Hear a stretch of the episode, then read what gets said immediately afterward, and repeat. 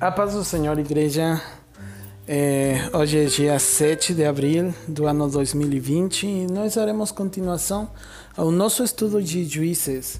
Nos mostrou como ele provou a fé de Gedeão, já que a vitória daquela luta que ele estava tendo não estava no número de guerreiros que ele levou para a batalha, mas sim porque Deus já tinha determinado a sua vitória.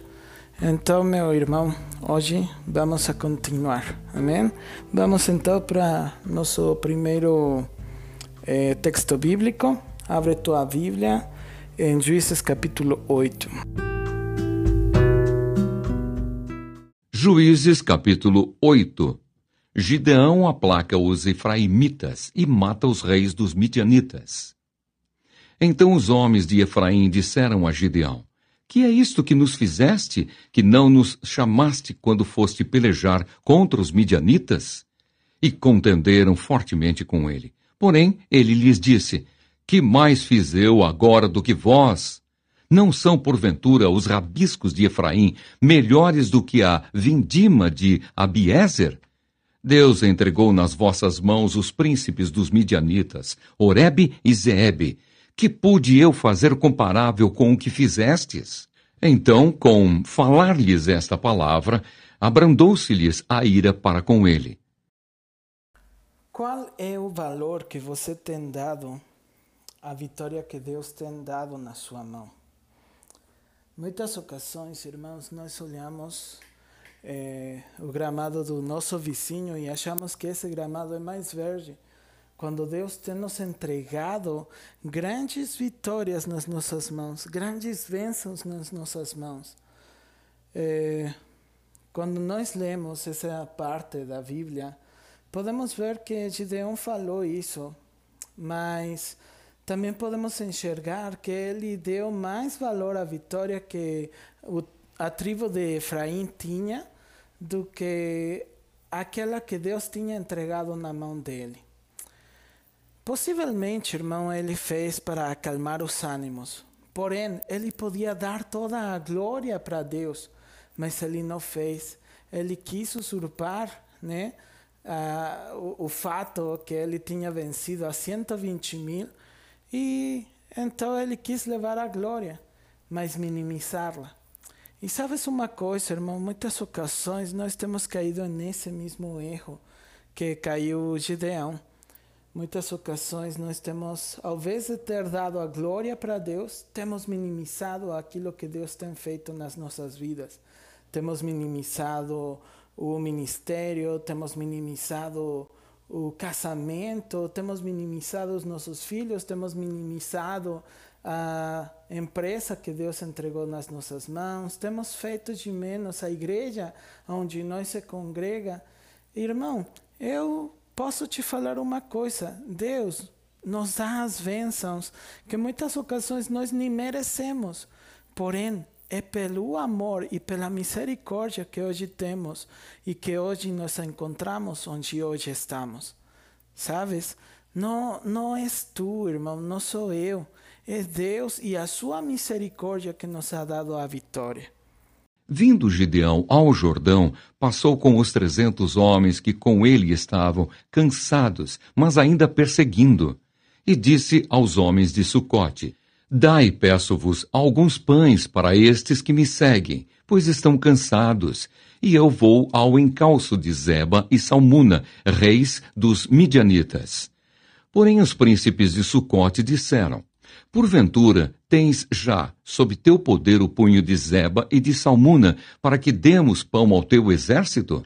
Então disse Gideão: Por isso, quando o Senhor entregar nas minhas mãos Zeba e Salmuna, trilharei a vossa carne com os espinhos do deserto e com os abrolhos. Dali subiu a Penuel e de igual modo falou a seus homens. Estes de Penuel lhe responderam como os homens de Sucote lhe haviam respondido pelo que também falou aos homens de Penuel, dizendo: Quando eu voltar em paz, derribarei esta torre. Uma das grandes qualidades de Gideão e de, dos seus 300 guerreiros foi a perseverança, porque eles não iam a descansar até ter eh, as mãos dos, dos príncipes e, e acabar com aqueles 15 mil soldados que ainda estavam vivos. Então eles começaram a, a seguir aqueles príncipes, né? Continuaram a seguir aqueles príncipes e passaram por um lugar que se chama Sukkot. Eles pediram água, o Gedeon pediu água para os seus guerreiros, para ele, e pão para que eles pudessem comer. Porém, os anciões daquele lugar negaram aquela ajuda. Prometeu que quando Deus entregara para ele as mãos daqueles príncipes, então os anciões daquele lugar iam a trilhar os desertos com espinhos e com os abrolhos da, da terra. Pode ser uma promessa muito forte, mas, mas logo ele foi lá em Penuel e eles responderam a mesma coisa, né? que, que não iam ajudar porque não estavam com ele as mãos daqueles príncipes. Antigamente, irmão, quando eles falavam uma coisa assim, era porque naquela época os príncipes, os reis que, que tinham derrotado aos seus adversários, eles tinham que cortar as mãos. Por quê? Porque era com elas que seguravam a espada.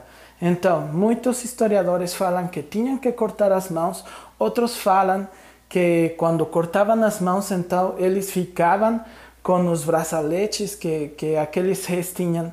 Então, era isso que eles pediram, os anciãos de Sukkot e de Penuel.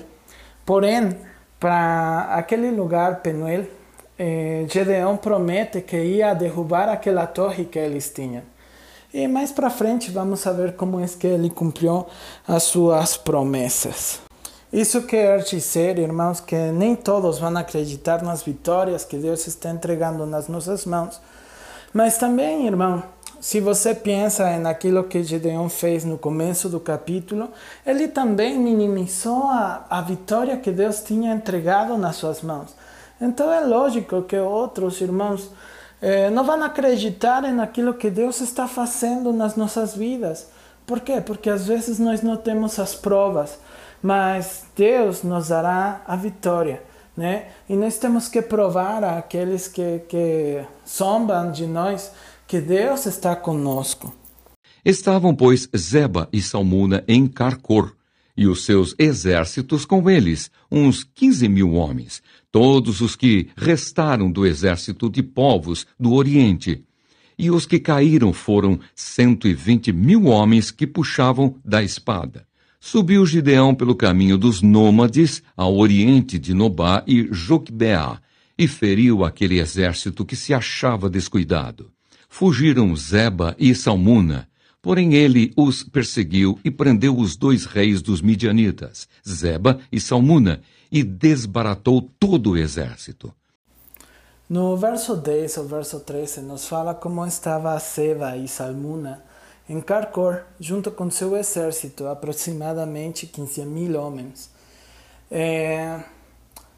Mas eles estavam desapercebidos, eles ainda se achavam vitoriosos.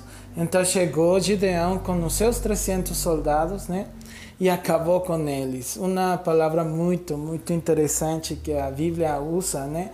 É que ele abaratou a todo o exército. Então, irmão, eu posso ver como é que a mão de Deus ainda estava com Gideão. Mesmo Gideão estando em uma luta mais pessoal do que, do que outra coisa. Eles, aqueles dois príncipes, tinham matado a dois dos irmãos de Gideão. Então, aquela luta já tinha se tornado pessoal. Muitas ocasiões, irmãos, as nossas lutas eh, se tornam pessoais, quando na realidade a palavra de Deus nos fala que a nossa luta não é contra carne nem contra sangue, mas sim contra todo tipo de eh, governo espiritual, né? E esse governo espiritual não são governos que Deus tenha estabelecido, não, mas são governos que o próprio diabo estabeleceu. Muitas ocasiões as pessoas são usadas para nos tirar né, da, da, nossa, da nossa zona de, de conforto e muitas ocasiões também as pessoas são, são usadas para nos tirar a, a paz de Deus, né, que estava que estava em nós e, e nós se irrita e nós briga e nós é, fala mais alto. Mas, e, e, então nós temos que aprender, irmão, a reconhecer quando a luta se está tornando pessoal. Muitas ocasiões no seu trabalho, no seu serviço, na sua escola, na empresa que você dirige, tem pessoas que têm se levantado na sua contra, né? E muitas ocasiões, irmão, você tem que identificar, ou na realidade, em todas as ocasiões, você vai ter que identificar quando eles estão sendo usados pelo inimigo ou quando esse, esse assunto está sendo pessoal. Sabes, hum, a maior parte das ocasiões, pensamos que é aquela pessoa, que é aquele funcionário, que é aquele companheiro de trabalho. Mas poucas ocasiões pensamos que aquelas pessoas, aqueles inimigos, né, por assim falar, estão sendo usados pelo próprio inimigo das nossas almas. E o que o inimigo das nossas almas quer é que, que a nossa fé suma, que a nossa fé, irmão, vá embora, que a paz que Deus nos deu acabe. E então que vamos a fazer? Demonstrar a carnalidade que nós temos é, em nós, né? Porque mesmo procurando de Deus, mesmo sendo espirituais, às vezes temos ali um lado que, que ninguém quer conhecer e nós mesmos não queremos nem mostrar. Então, meu irmão, para que não aconteça isso e para que você possa continuar dando um bom testemunho, irmão, identifica quais são os teus inimigos e se eles estão sendo usados pelo inimigo. Voltando, pois, Gideão, filho de Joás, da peleja, pela subida de Eres, deteve a um moço de Sucote e lhe fez perguntas. O moço deu por escrito o nome dos príncipes e anciãos de Sucote, setenta e sete homens. Então veio Gideão aos homens de Sucote e disse, Vedes aqui Zeba e Salmuna, a respeito dos quais motejastes de mim, dizendo: Porventura tens tu já, sob teu poder, o punho de Zeba e Salmuna, para que demos pão aos teus homens cansados? E tomou os anciãos da cidade e espinhos do deserto e abrolhos, e com eles deu severa lição aos homens de Sucote. Derribou a torre de Penuel e matou os homens da cidade. Quando Gideon conseguiu capturar aqueles dois príncipes, então voltou, voltou para fazer cumprir a sua promessa com os anciões de Sukkot e com o povo de Penuel. No primeiro, ele fez com que os anciões, né, primeiro, primeiro conversou com um jovem e pediu os nomes de 77 dos anciões que estavam em Sukkot. Quando ele chegou lá, muitos dos historiadores falam que ele amarrou espinhos nos corpos deles e deixou descer por uma deixou cair por uma descida, de tal maneira que feriram gravemente os seus corpos. E do lado de Penuel, ele foi lá, derrubou aquela, derrubou aquela torre que eles tinham e é, matou os homens daquele lugar. Ele não fala se eram nos anciões ou se eram nos guerreiros, ou se ele matou a todos os homens de, do gênero homem, né? É, mas que podemos aprender com tudo isso, irmãos? O, o povo de Sucote e o povo de Penuel, eles tinham agido de uma maneira é, que compensava para eles, que convenia para eles fazer. De tal maneira que, por exemplo, eh, se por exemplo Gideon perdia a batalha em contra daqueles dois príncipes, eles não iam se meter em problemas contra aqueles dois príncipes. Sabes? Eles não iam ter que se eh, envolver em uma guerra. Mas o que eles não sabiam é que Deus já tinha dado a vitória para Gideão. Agora, Podemos, podemos, irmãos, pensar que a, aquilo que Gideon fez foi muito sanguinário. Eu, no pessoal, eu acredito que foi muito sanguinário, né? Mas também, antigamente, se alguém traía a seu próprio povo, era digno de morte. Então, Gideon agiu conforme estava prescrito na lei, né? Agora, hoje, em nossos dias, irmãos, muitas ocasiões temos lutas, temos problemas e queremos que alguém nos ajude, irmão. E sério, muitas das ocasiões não tem ninguém para nos ajudar, para nos oferecer uma mão, sabes? Mas uma das coisas que eu aprecio muito é quando alguém ora por mim, quando alguém me, me envia um, um texto bíblico, quando alguém me fala, sabes, Deus está eh, no controle do teu problema, da tua situação. Hoje, irmãos, nós não podemos trair a nossa fé, a nossa esperança em Deus. Muitas ocasiões estamos traindo a nossa esperança em Deus, traindo a nossa fé e, e deixando que os nossos irmãos se percam, deixando que os nossos, nossos irmãos sejam derrotados. E não tem que ser assim, irmão. Na medida que, que, que, que esteja no seu alcance, né? É, dar essa palavra de vida, porque eles tinham fome. Hoje, nós possivelmente nós não possa ter fome né, de, de alimento material, mas sim do alimento espiritual e sede do Espírito Santo. É lógico que se algum dos nossos irmãos está precisando, então nós vamos a, a ajudar, né? E mais com essa situação que hoje nós estamos. Porém, se a nossa luta está está sendo espiritual, irmão, cada um de nós podemos nos levantar e orar pelo nosso irmão e dar e deixar uma, uma palavra na Bíblia, sabes? Porque isso satisfaz muito mais do que do que um pão material e uma água material. Ele é capaz de saciar a nossa sede, irmão. A palavra de Deus nos diz que quando o Senhor Jesus Cristo estava conversando com a samaritana, diz: Se tu bebieras desta água que eu te darei, não terias sede jamais. Irmãos, e essa água é aquela que nós estamos precisando, da qual nunca mais teremos sede, mesmo estando em lutas, mesmo estando em tribulações. E daquele pão de vida que é Jesus Cristo e a sua palavra de vida, sabes?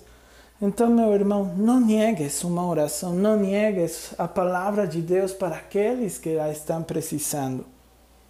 Depois disse a Zeba e a Salmuna: Que homens eram os que matastes em Tabor? Responderam: Como tu és, assim eram eles. Cada um se assemelhava a filho de rei. Então disse ele: Eram meus irmãos, filhos de minha mãe. Tão certo como vive o Senhor, se os tivesseis deixado com vida, eu não vos mataria a vós outros. E disse a Jéter, seu primogênito: Dispõe-te e mata-os. Porém o moço não arrancou da sua espada, porque temia, porquanto ainda era jovem. Então disseram Zeba e Salmuna: Levanta-te e arremete contra nós, porque qual homem tal a sua valentia? Dispôs-se, pois, Gideão e matou a Zeba e a Salmuna, e tomou os ornamentos em forma de meia-lua que estavam no pescoço dos seus camelos. Em esses versículos vão a começar os problemas para Gideão. O orgulho, a avarícia, a cobiça vão começar a, a tomar conta do coração de Gideão. Quando ele esteve na frente de, de Seba e Salmuna, os príncipes. Ele perguntou: e qual era a aparência daqueles homens que vocês mataram em Tabor? E eles falaram: eram igualzinhos a você. Ele então diz: Sabes, esses dois que vocês mataram eram meus irmãos de se vocês não, não tivessem matado aqueles dois eh, dos meus irmãos, eu perdoaria as suas vidas. Porém, ele tinha que punir a morte da, da, dos seus familiares, dos seus irmãos. E ele pediu para o filho mais, mais velho, que na realidade era muito novo, para que fizesse isso, para que ele punisse a morte dos seus tios. Porém, a palavra de Deus que ele era ainda a palavra de Deus nos diz que ele era ainda muito novo. E quando a palavra de Deus fala que era novo, que era moço, é porque ainda não cumpria 12 anos de idade. Então, a palavra de Deus nos diz que ele não teve, que ele teve temor de, de fazer isso. E era lógico, porque era uma criança. Mas se nós podemos pensar um pouquinho mais, irmãos, quando Deus está chamando a Gideon, né, e quando Deus está falando que entregaria para ele uh, aquele exército gigante dos midianitas, o uh, que acontece, irmão? Ele fala: Mas quem sou eu? Eu sou o menor da casa do meu pai. Então ele sabia que não tinha nada, sabes? E o único jeito de sobressair na sua família e na casa do seu pai era punindo aqueles assassinos da família. Então, ele por isso começou a, a, levar essa luta ou essa guerra no sentido pessoal e já não procurando aquilo que Deus queria, mas sim os benefícios que ele podia receber ao punir aqueles assassinos. Se, por exemplo, o filho dele houvesse matado aqueles dois príncipes, então o filho dele seria exaltado pela tribo toda da casa do seu pai. Então eles iam a, a, a ser venerados, honrados, sabes? E iam a ser colocados por, por é, por mais alto, por, por importância, sabes, dentro da casa do, do seu pai, de Joás. Porém, o menino teve medo. E era muito parecido ao seu pai. Gedeão, antes de, de ele ter sido chamado por Deus, era um homem medroso. medroso. Ele estava é, malhando trigo dentro de uma caverna. Ele não era corajoso mas agora ele tinha orgulho daquelas obras que ele tinha feito. Mas sabes, não era nem por ele, era porque Deus já tinha entregado a vitória para ele. Muitas ocasiões, irmãos, nós perdemos o foco da, daquilo que nós estamos fazendo, do chamado que Deus nos deu, e começamos a olhar os, os benefícios que nós poderíamos ter ao fazer as coisas pela nossa própria conta. No caso de Gedeão, ele matou e o primeiro benefício que ele teve foi ouro, né? Porque diz a palavra de Deus e, e a palavra de Deus faz muita ênfase nesse ponto. Se, se, por exemplo, ele houvesse agradecido igual a primeira vez que louvou a Deus, então a palavra de Deus falaria isso.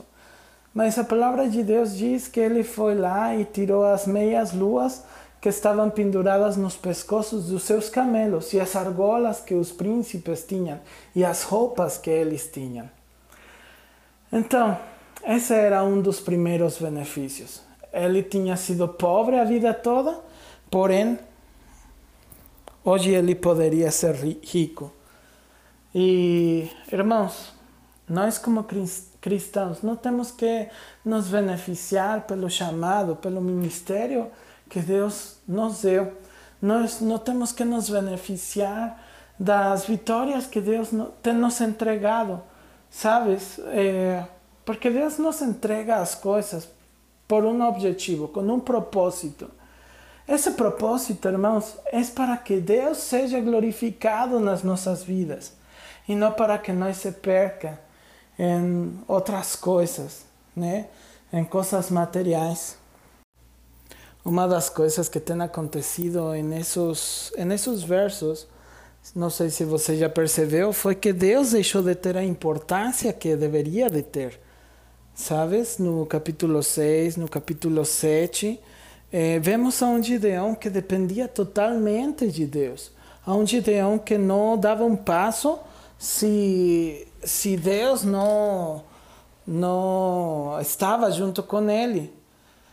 Ele pedia a prova que Deus estava junto com ele. Mas desde que ele começou a, a, a ter aquelas lutas pessoais, é, ele começou a deixar de depender de Deus, irmão. Quando ele viu aquelas riquezas que aqueles príncipes tinham, Então deixou que, que a avarícia tomara conta do seu coração e da sua mente.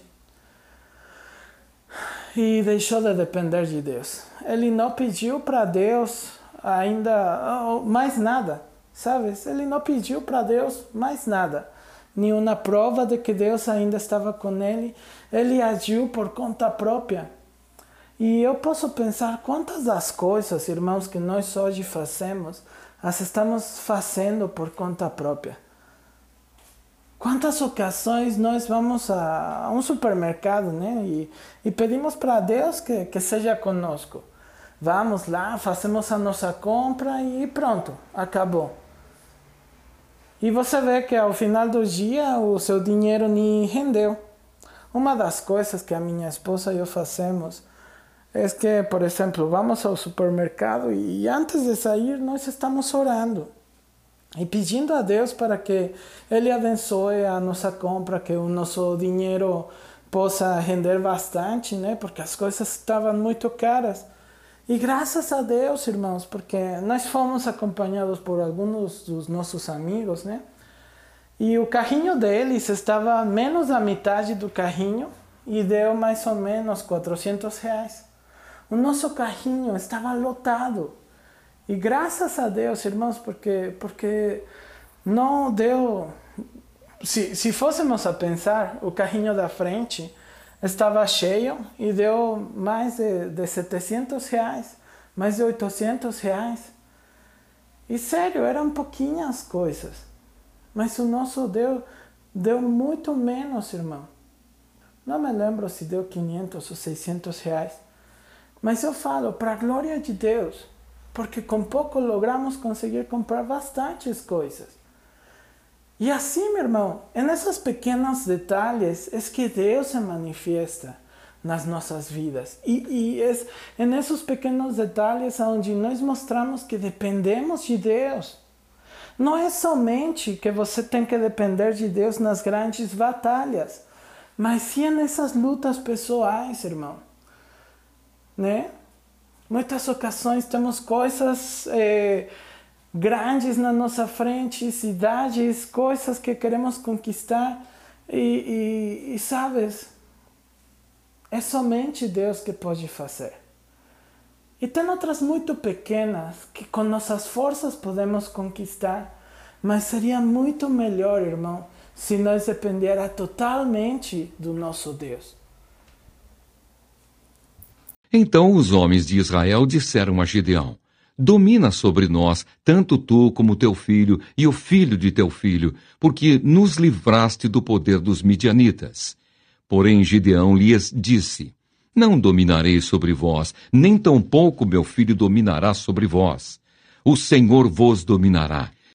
Nesses versos nós vemos um povo de Israel pedindo para Gideão e para suas gerações governar Porém, ele fala que ele não ia governar, que quem ia governar era Deus. Porém, tem um pouco de falsidade aquilo que ele está falando. Sabes por quê, irmão? Porque ele não deu a glória que Deus merecia. Porque não tinha sido pela mão de Gideão ou de, dos 300 guerreiros que, que Israel tinha sido livrado. Não era por, por causa das suas forças, não era por causa da sua coragem e sim porque Deus já tinha entregado a vitória para Gedeão, desde muito mais antes de que eles lutassem. E eu acredito que esse momento era o momento perfeito para que Gideão falara para o povo que se prostrasse, que se arrependesse daquilo que eles tinham feito, dos deuses que eles tinham adorado e que adoraram ao único e eterno Deus, aquele que tinha feito grandes coisas nas suas vidas, grandes coisas no seu povo. Porém, ele não falou mais nada. E a única petição que ele fez foi uma petição de dinheiro.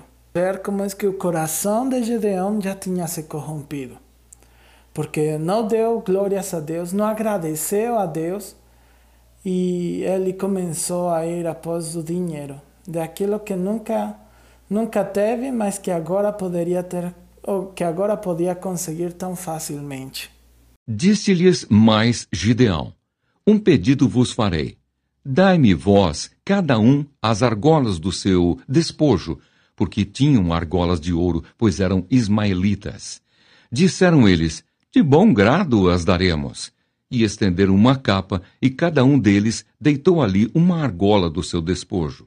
O peso das argolas de ouro que pediu foram mil e setecentos ciclos de ouro, afora os ornamentos em forma de meia-lua, as arrecadas e as vestes de púrpura que traziam os reis dos midianitas, e afora os ornamentos que os camelos traziam ao pescoço. Desse peso fez Gideão uma estola sacerdotal e a pôs na sua cidade em Ofra.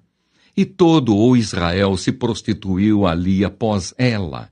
A estola veio a ser um laço a Gideão e a sua casa. Assim foram abatidos os midianitas diante dos filhos de Israel e nunca mais levantaram a cabeça. E ficou a terra em paz durante quarenta anos nos dias de Gideão. Gedeão pediu para eles as argolas e as médias luas que tinham nos camelos, já que aquele povo midianita eram, eram de descendência ismaelita. Ismael foi aquele filho rejeitado de Abraão. Então, o que acontece, irmãos? Eles tinham muito ouro, tinham muitas coisas de valor.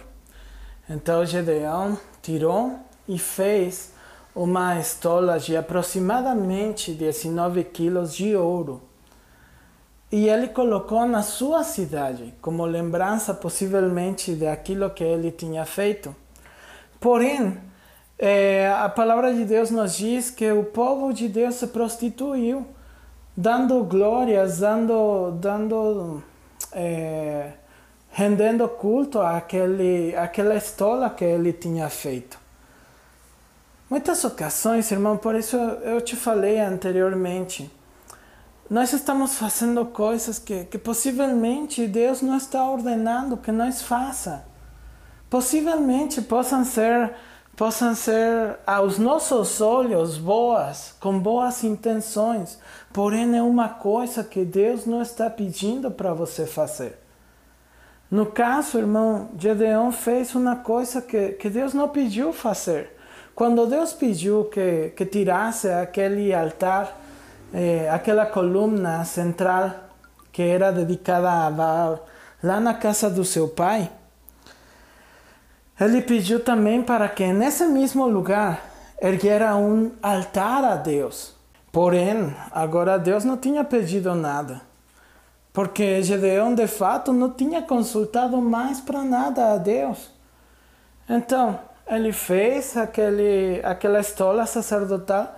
Uma outra coisa que é muito importante nós saber, as peças que tinha dentro da, do templo de Moisés, irmãos, ou do tabernáculo de Moisés, não eram para ser replicadas. Era uma lei. Você não podia replicar as coisas que estavam dentro da, do tabernáculo de Moisés. E então, nós podemos pensar que ele também quis usurpar um lugar que a ele não correspondia, sabes? Então, meu irmão, muitas das ocasiões estamos usurpando e erguendo altares onde Deus não está sendo adorado e onde possivelmente seja de perdição para o povo né, e para a nossa própria família.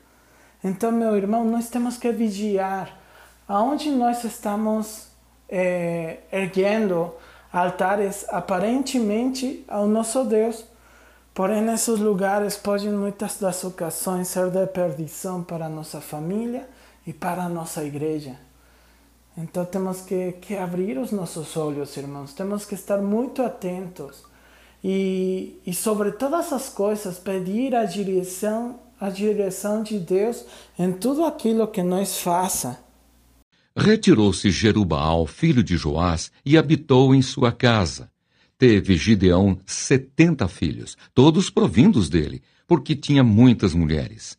A sua concubina, que estava em Siquém, lhe deu também à luz um filho, e ele lhe pôs por nome Abimeleque.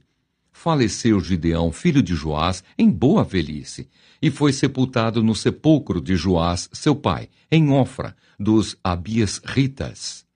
Morto Gideão, tornaram a prostituir-se os filhos de Israel após os Baalins e puseram Baal Berite por Deus. Os filhos de Israel não se lembraram do Senhor, seu Deus, que os livrara do poder de todos os seus inimigos ao redor. Nem usaram de benevolência com a casa de Jerubaal, a saber, Gideão, segundo todo o bem que ele fizera a Israel. Depois dos últimos 40 anos de paz que o povo de Israel teve naquela época, é, por que eu falo isso, irmãos? Porque nunca mais no livro de Juízes vai falar que o povo de Israel teve paz com alguém. Todo mundo procurava a guerra contra o povo de Israel. Foi uma das coisas que Deus deixou que aconteceram para que eles se lembraram de quem era Deus e de quem tinha resgatado eles eh, de tantos e tantos inimigos. Mesmo Gideon falando que ele não queria governar ou reinar no povo de Israel, eh, o coração dele desejava muito a glória e o poder. Então ele viveu os seus últimos dias como rei, eh, mesmo não sendo nomeado rei, mas ele viveu com toda a glória que um rei tinha antigamente. Ele foi pai de 70 filhos um deles chamado Avimeleque. O nome Avimeleque significa o filho do rei. E geralmente os nomes naquela época eram colocados pelo próprio pai. Então imagina a hipocrisia que Gideão tinha. Com a boca tinha falado para o seu povo que não queria governar, mas no seu coração tinha sede e fome de glória sede e fome de, de poder. Muitas ocasiões, irmãos, nós falamos com a nossa boca, mas o, o nosso coração, a nossa mente deseja o contrário. Então, nós temos que pensar, irmão, quais são os nossos verdadeiros sentimentos, quais são os nossos verdadeiros pensamentos. Porque a Deus nós não podemos enganar nós possivelmente possa enganar o nosso irmão, mas a Deus não podemos enganar.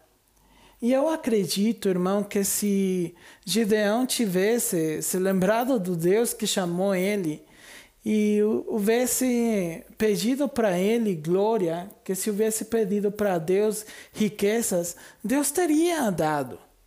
Porém, ele continuou fazendo o que ele queria. Um, um dos pontos muito importantes do livro de Juízes é que o povo de Israel fazia o que ele queria, adorava a Deus do seu jeito, né? Então, Gedeão, irmão, se perdeu. Se perdeu, ele teve orgulho, ele usurpou, ele é, desejou glória e viveu os seus últimos dias com glória. Mas não essa glória que Deus podia ter dado, e sim a glória que um rei é, da terra podia ter. Porque antigamente ninguém podia sustentar, antigamente e atualmente, ninguém pode sustentar 70 filhos. Somente um rei podia fazer isso.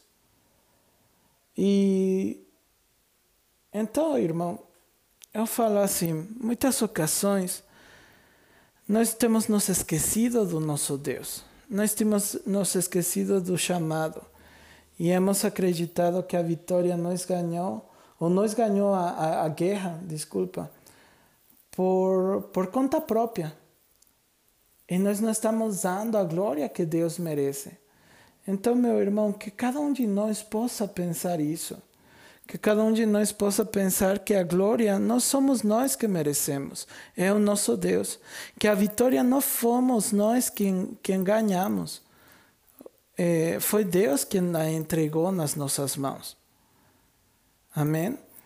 Então, vamos a pensar isso, irmão. Vamos a, a tentar corrigir esses erros que Gedeão teve. E sabe, é uma coisa que eu acho interessante.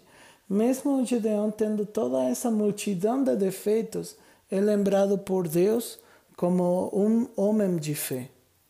E nós poderíamos falar, ah, então você pode ver como Gedeão não, não pecou, não fez as coisas erradas diante de Deus. Ele fez sim, ele se esqueceu de Deus.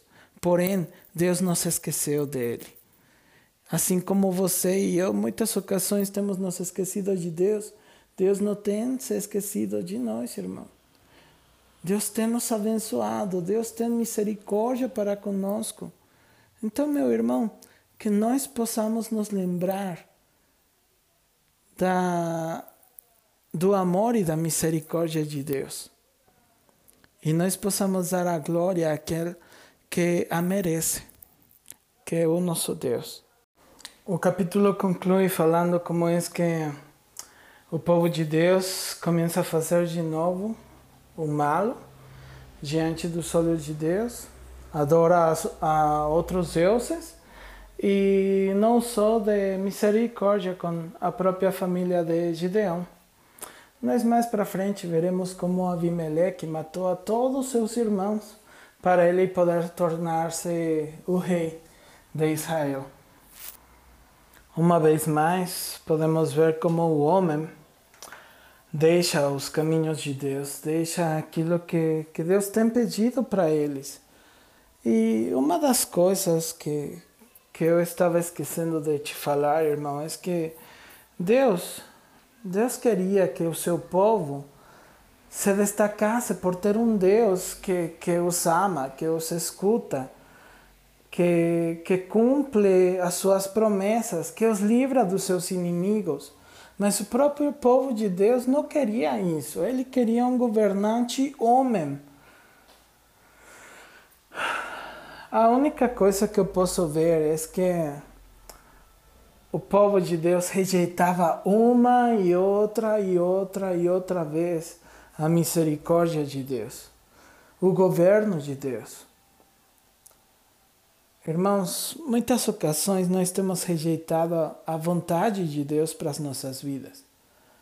Muitas ocasiões queremos ir em busca das nossas próprias bênçãos, em busca de objetivos pessoais, em busca de riquezas, em busca de estudos, de glória, de muitas coisas. Eu não falo, irmão, que isso seja mal diante de Deus. Não, você pode lutar por si, você pode lutar para dar o melhor para sua família. Porém, irmão, cada passo que você dê tem que ser guiado por, pelo nosso Deus. E tudo aquilo que nós façamos, irmãos, temos que estar embaixo da vontade do nosso Senhor. Então, meu irmão, Oremos para que, para que nós possamos mudar essa mentalidade, porque eu penso, irmãos, e, e sempre, sempre falo dentro de mim que, que eu não mereço aquilo que Deus tem feito na minha vida. Eu não mereço aquilo que as misericórdias de Deus. Porém, Deus tem me amado, tem, tem misericórdia com minha vida, tem misericórdia do meu casamento, tem misericórdia da minha família. Eu tenho que estar agradecido. Mas às vezes os meus desejos são bastante materiais. Eu gostaria de ter uma casa mais grande, de ter um carro, de ter uma empresa, de ter tantas e tantas coisas. Mas Deus é mais importante. E às vezes eu não estou é, dando o valor que Deus merece na minha vida. Ele deveria de ter o, o, o centro da minha atenção. Porém, às vezes eu, eu fico perdido em outras coisas, em outros desejos. E eu acredito que eu não sou o único eu abro o meu coração e eu falo daquilo que, que eu estou aprendendo junto com vocês, irmãos. Não é porque eu estou dando estudo que, que eu não preciso de Deus. Não é porque eu, eu não tenho lutas pessoais. Eu tenho, irmão. E por isso é que Deus está falando comigo também. Então, é tempo de, de corrigir as nossas vidas, de corrigir os nossos objetivos e de dar glória àquele que lá merece, irmãos.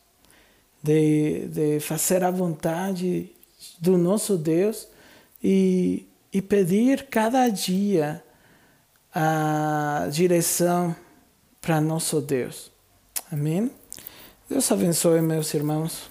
Que tenham uma ótima semana e com a ajuda de Deus, na próxima semana nós estaremos aqui.